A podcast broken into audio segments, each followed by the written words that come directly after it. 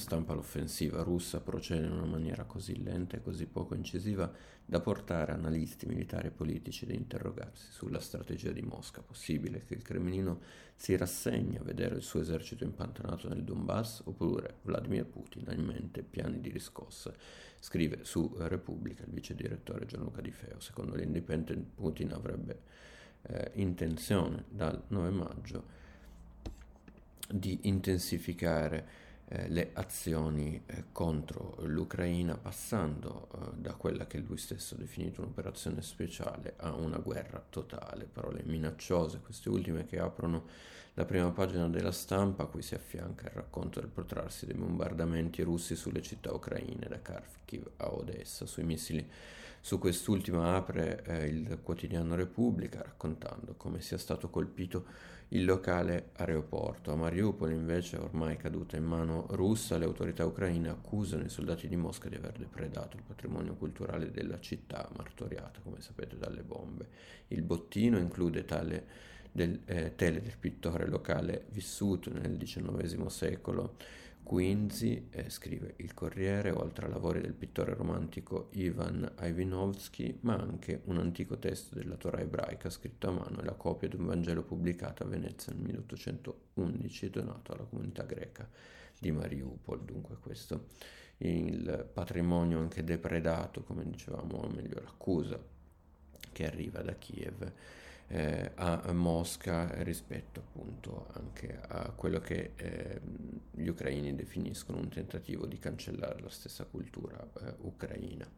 L'invasione intanto eh, russa eh, proprio in Ucraina ha costretto come noto i paesi europei a ridefinire le proprie strategie rispetto alle risorse energetiche troppo dipendenti dal, gus, dal gas russo. Paesi come Germania e Italia stanno cercando altre soluzioni per soddisfare il proprio fabbisogno interno e Maurizio Molinari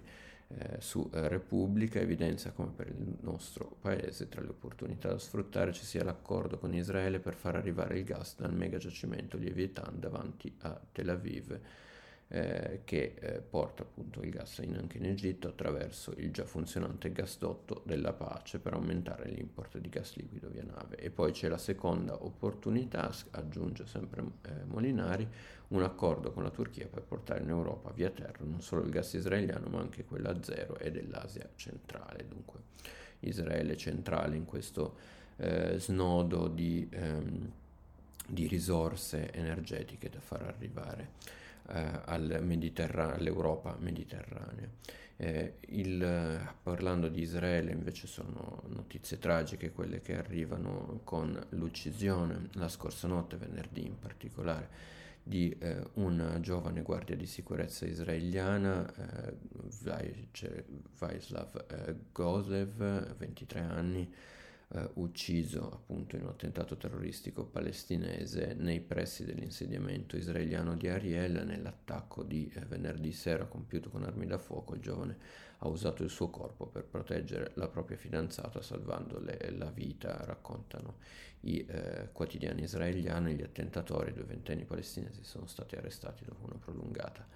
caccia all'uomo. Eh, a Milano invece si parla di memoria e non sarà più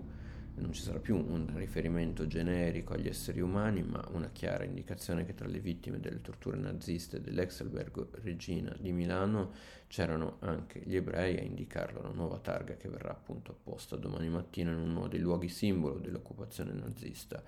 eh, in città. La modifica si deve al ritrovamento di fondamentali documenti degli archivi statali di San Vittore che hanno permesso di stabilire con certezza che nelle stanze dell'ex albergo passarono anche ebrei destinati alla prigionia, racconta il Corriere nelle sue pagine milanesi. Dai documenti ritrovati ne risultano almeno tre. Si tratta dell'avvocato Giulio Agostino Astoli, di Erich Wachtor, un profugo di origine viennese, e del professor Yusuf Roberto Mandel, storico e saggista, aggiunge al quotidiano Marco Cavallerin tra i promotori dell'iniziativa.